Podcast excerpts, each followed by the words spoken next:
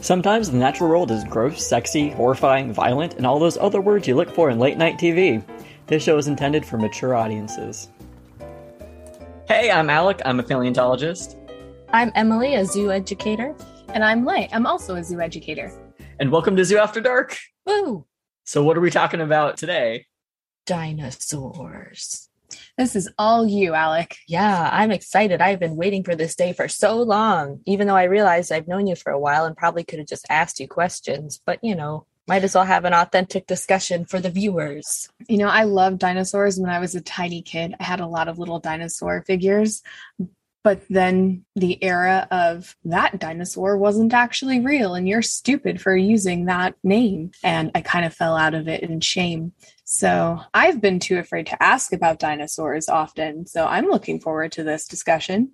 One of the best slash worst things with paleontology or paleobiology, as a lot of people are leaning towards calling it now, is it is so fascinating and interesting. It is like real world monsters that we get to imagine about because you have pieces of them and have to figure it out from there. But people get really stupidly gatekeeping about it. And it's absolutely awful because we all share this planet and all share this planet's natural history and should be able to enjoy it also the changing of the names changes all over the place when we get more information about hey turns out that these were from the same species or maybe this is a different thing or hey turns out that this piece actually goes to something else. And so we have to update. That's how science goes. We get more information and we update what we think we know about the world. Um, also what we know is a dinosaur has changed. And that's kind of be my overview of this episode. There's a lot of dinosaurs out there. So be very hard to go over all of them, but I figured it'd be useful to go over what is and isn't a dinosaur. And that has recently changed. Uh, when I was growing up, the easy way to remember it was like, oh, it's that prehistoric thing that it's not related to mammals and it doesn't fly and it doesn't swim. Well, the doesn't fly and doesn't swim has been updating a lot. We know now that some dinosaurs might have been able to fly, like Archaeopteryx. We very recently have learned that some dinosaurs might have been very aquatic, like Spinosaurus. For once in its life, Jurassic Park actually might have been more accurate than the science was at the time when it was released for Jurassic Park oh, 3. nice. So, and that's stuff that we're still debating about. How aquatic do we think that is? Do we think that Archaeopteryx had powered or gliding flight? All of these things. So, a long way of saying what we learn about dinosaurs constantly changes. So, a lot of the times people think of instead this group called archosaurs, which are my favorite animals in the entire world. They are the groups of crocodilians, birds, dinosaurs and pterosaurs, kind of all grouped up together. What makes dinosaurs different from those other three is their hips are like a donut. There's also a lot of other things that are very specific and technical, but the easiest way, if you're at a museum, you're looking at something and you're like, I don't want to look down and read the text and tell me if it's a dinosaur or not. I want to stare at this and know just by looking at it. If you look at a dinosaur's hip socket, it's going to have a hole in it. It kind of looks like a weirdly shaped donut. So that's going to be your easiest way to differentiate from them. Pterosaurs are those ones that people commonly call the flying dinosaurs. You can think of them as a flying cousin to dinosaurs. That's basically what they are. We've also got the crocodilians, like caimans and crocodiles, gharials, and alligators that a lot of people call living dinosaurs. You can think of them as a living dinosaur cousin. They aren't dinosaurs, but they're a very close cousin. And then we have birds. And a lot of people ask, is a bird a dinosaur? Is a dinosaur is a bird? It's like asking, is a shirt clothing? Yes, a shirt is a piece of clothing, but not all clothing are shirts. You have hats, you have shoes, you have pants, etc. Birds are a smaller group in dinosaurs. So we have modern birds, all of them are technically dinosaurs, but not all dinosaurs are technically birds. Another really cool thing is some dinosaurs you might think of as very prehistoric actually are more closely related to those modern birds. So some dinosaurs like T-Rex we think of as very prehistoric when in fact a T-Rex is more closely related to a chicken than it is to a stegosaurus. That's wild. Yeah. What? It's a very large group of animals we're talking about. Some other dinosaur subgroups we might talk about are theropods. The majority of those are kind of the two legged carnivores that you think of, like Velociraptor and T Rex and all of those Jurassic Park baddies, right? There are exceptions to that group, like Therizinosaurus, which is like a herbivore Freddy Krueger. Look it up; it's great. um, but we've also got other groups, sauropods. Those are the long neck dinosaurs, and then you also got like Saurischian versus Ornithischian. Another way to separate out different groups of dinosaurs, but they're all dinosaurs. Uh, technically, birds fall into the theropods, which is why a T Rex has more in common with that chicken than it does with maybe one of the long neck dinosaurs, the sauropods. Oh, interesting. I have enjoyed that comic going around of a T Rex that's fully done up as though it had the structures of a chicken. And then it's like, wow, maybe they were just giant chickens, but I don't know how accurate that is because obviously it's kind of common knowledge now that dinosaurs had feathers in some way. That's the more accurate representation of them. But I'm really curious to know if we know how many feathers they're supposed to have. Like, are they supposed to be like a fluffy chicken or is it just detail patterns? So that is one of my favorite things is that has to do a little bit with my current research interests. Feathers in general, we've had some preservation of some feathers but it's one of those things where if you have absolute evidence that it's there, you know it's there. If you don't have, say, a soft tissue preservation from that dinosaur, you have to make guesses from this thing called phylogenetic bracketing. It's essentially taking your two closest groups of cousins that are on either side, one that branched off before you, one that's branched off after you, and using that as a guide to figure out what's going on in the middle. So if we look at dinosaurs overall, we tend to use crocodilians and modern birds as those brackets. For dinosaurs, we've seen that some of them have it, some of them don't. And it's not feathers like we think of it as today. A lot of them are proto feathers. So if you've seen down on a bird, see how it's it's not like a normally think of as that feather shape. It's a bit more it's shorter and fluffier. Yeah. Yes, exactly. It's more like filamenty. Yeah. So it's they're structured a little bit more like that, not like these full oh my uh, gosh. Uh, flight feathers, but some of them we think might have closer to that Archaeopteryx side of things. It kind of varies. Some of the earlier ones that aren't even closely related, like Psittacosaurus, big long word. Think of a Triceratops, make it like dog sized, take away the horns, and give it these long quill like feathers on its tail. Wow. And we know it had it on its tail. We don't think it had it anywhere else on it. So it's one of those things that kind of yes and no. Some of them had it, some of them didn't. What I find really interesting is there's new research that seems to be pointing towards the old idea that, oh, feathers were evolved as a thermoregulation function that kept the dinosaurs warm. Instead, they might have started off as uh, somatosensory, they're touch sensing uh, to help them when navigating different environments. Because if you only have one of those, you still have a function. Whereas if you're getting warmth from it, you need a lot of them to keep that warmth close to your body. Makes sense. Yeah. I really like the image now of a down feather covered dinosaur, like the ultimate extra floof. soft. Yeah. the spiciest floof. But also, yeah, probably hard to clean off all the blood. This is true. That imagery. You're welcome. I mean, that is a lot of the reason why we think vultures have bald heads is they're sticking their head directly into the carcasses although I am also getting memories of bits of mouse parts all over the screech owls that we used to work with uh, at a zoo that all three of us used to work together at. Yeah. So, one of the most interesting questions that I have thought about moving into more of the adult serious content that we are known for is there are a lot of lizard species that can do parthenogenesis. Uh, Leah and I actually have some mourning geckos that are one of the well known parthenogenic species. What that means is basically it's two female geckos are present, and the presence of both of them kind of pushes them both to ovulate and have eggs and they're able to make clones of themselves. So no males necessary to have babies. And so I'm wondering how possible that is for large dinosaurs. Because in my mind, they're so big. How does the sex even happen? Because they're so large and the babies. Have to be ginormous and gestation? Like an elephant gestation is two years or something like that. Like a dinosaur must have been pregnant, months. yeah, for Mhm. like five years, maybe. I don't know. Tell me about the reproduction. And did we have to have boy dinosaurs? Well, we've also seen parthenogenesis in other animals, not just lizards.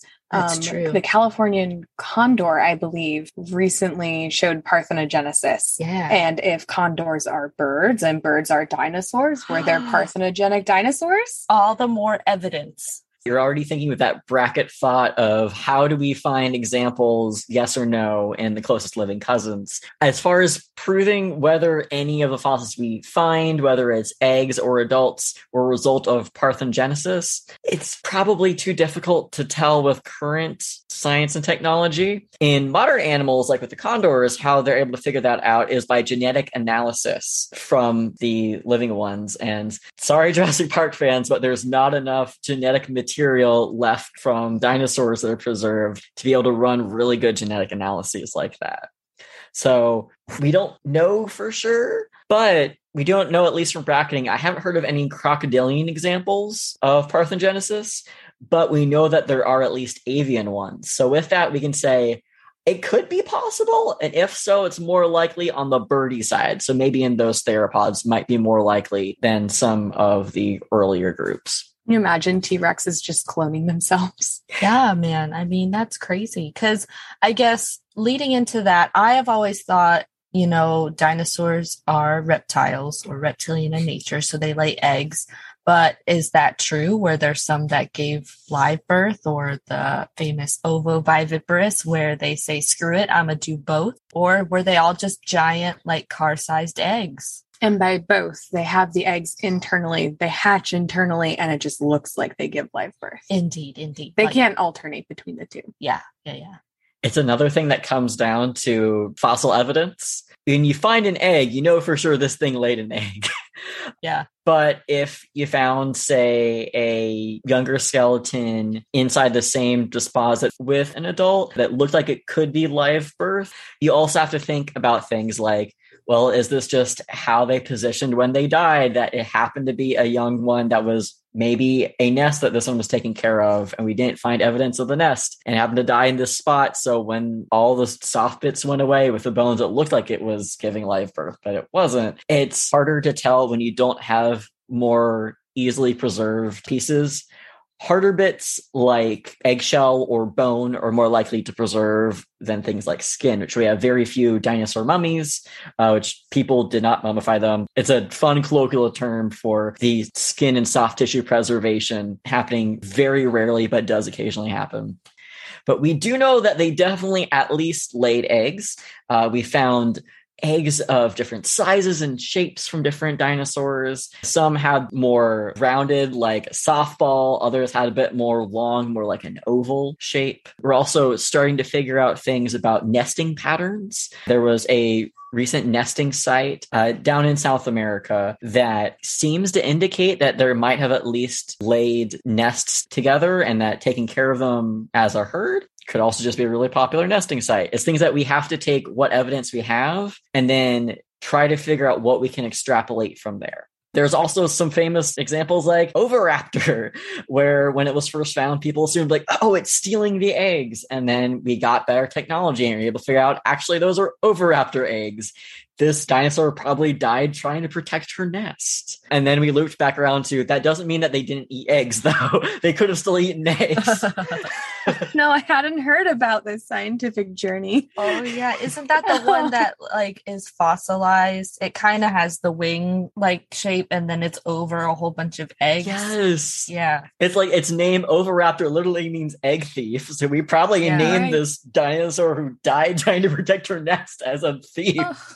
Oh, That's so oh. tragic. Yeah. I mean, she might have, but that's another thing. We, we end up looping it back around to like, well, just because she was protecting her nest doesn't mean that eggs are not part of her diet, though. Like, Yeah. Sure, this yeah. dinosaur could have eaten other oviraptors' eggs for all we know. And even like bird species we've talked about too, where they will steal the eggs Yes. of other birds, like the penguins, or they just dump eggs with other people, other animals. So, I mean, Hmm. yeah, it's definitely possible. Yeah. And going back to what Alex said, egg eating snakes eat only eggs, but they still lay eggs. Yeah, So- they just eat a different egg. exactly. Now you have a note here about I know you mentioned mummification. Tell me about this mummified cloaca. Oh my goodness. So Psittacosaurus that I mentioned before, it's think of like a no horns dog sized triceratops with a big fancy frilly tail. So this as soon as it got out into the news, like everyone I knew sent me the link to this. Because it's one of my favorite dinosaurs. This is a dinosaur that was recently found with that soft tissue preservation. And one of the big things that everyone was really excited about is that the cloaca was preserved very well, even color from it. If you don't know what a cloaca is, think of it as one hole for all of your downstairs business. they don't have a separate hole for pee and poop or laying eggs. It is all one hole. Yeah, same thing as modern day birds, reptiles, sharks. Lots of animals just have a cloaca. Ten Rex. tenrecs apparently. I don't know where they went wrong. They wanted to do their own thing. That's a whole nother episode. Yeah, because they don't even lay eggs. So, a lot of other things are also very well preserved, but people got really excited about this cloaca. A lot of it because of the scientific illustrations of it. If you Google it, you are bound to find it. It is one Psittacosaurus staring directly at the cloaca of the other one who's looking around like, ooh, me? Like, it is. I. I I've seen this. I have so I much respect for scientific artists, especially paleo artists. They have to be both an artist and a scientist. There's this terrible meme going around like, oh, this is what aliens would draw modern animals, or this is what a paleo artist would draw a modern animal if they only had the bones. At one point in time, that was accurate, but the majority of paleo artists nowadays take so much time and effort studying how modern animals look inside out that they know how to lay on that additional fat, that additional muscle from what we can figure out from the bones. So back to this cloaca again. Probably the reason that became the image is because there was this idea that the color of this cloaca had a function, and p- some people are saying that it could have been sexual display. Oh, here, look at my pretty butthole. There are other ideas that, hey, maybe it helped to keep bacteria out. Sometimes, though, in my opinion, we try to find function in things where it's a byproduct of something else.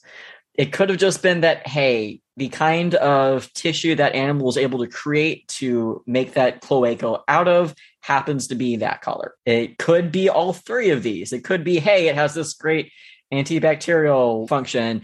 Other Psittacosaurus say, hey, baby, when they see that. It could be that that's also happens to be the easiest, most readily material that the animal can make that cloaca out of when they're developing. So I just looked up this because I'm I so hadn't sorry. seen it. No, that's okay, and I love it, and I encourage all of our listeners to as well. Uh, by the way, Psittacosaurus is spelled with a P, just so you know. I do enjoy the image because it looks like the one is like, oh my god, do I have one of those?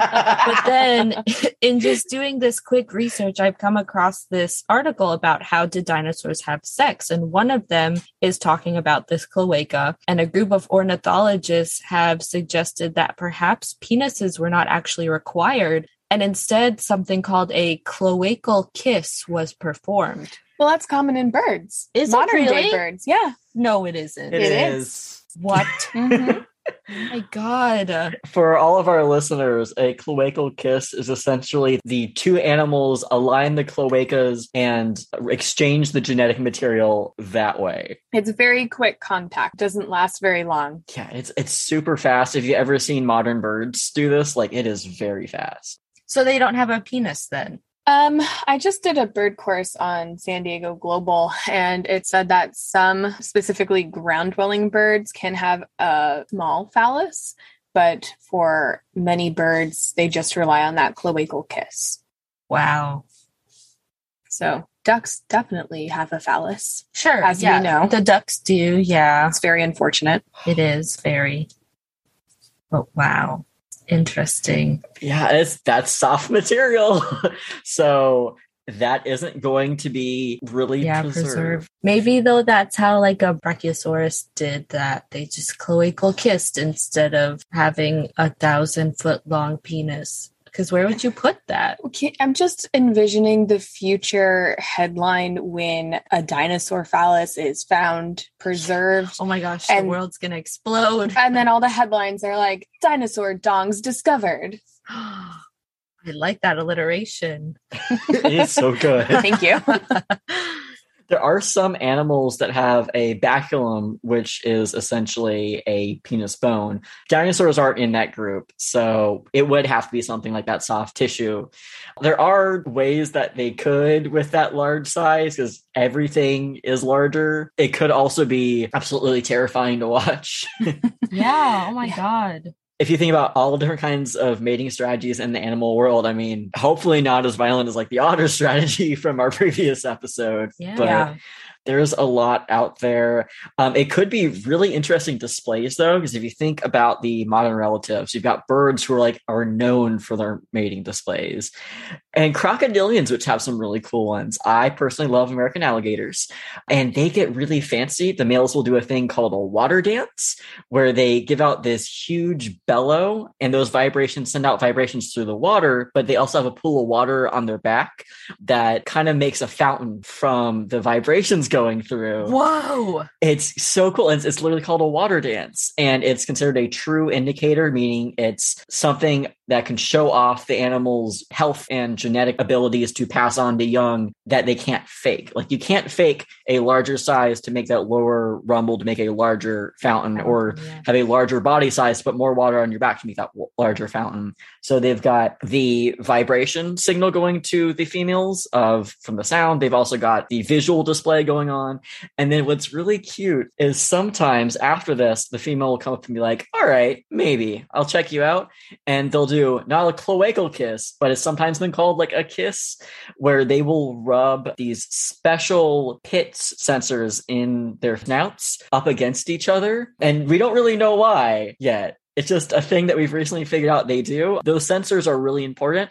Those are part of how they can sense the vibrations going through the water, how with in completely murky water they can essentially feel something drop into the water. The females we think use them to test temperature when they're making nests to make sure they don't make it in a place that's too hot or too cold for the eggs to develop. But yeah, so they kind of have their own less graphic kiss. That's adorable. I am like that image. I'm so glad we have that to walk away with. I can't believe I brought the wholesome content to an episode for once. I know, yeah.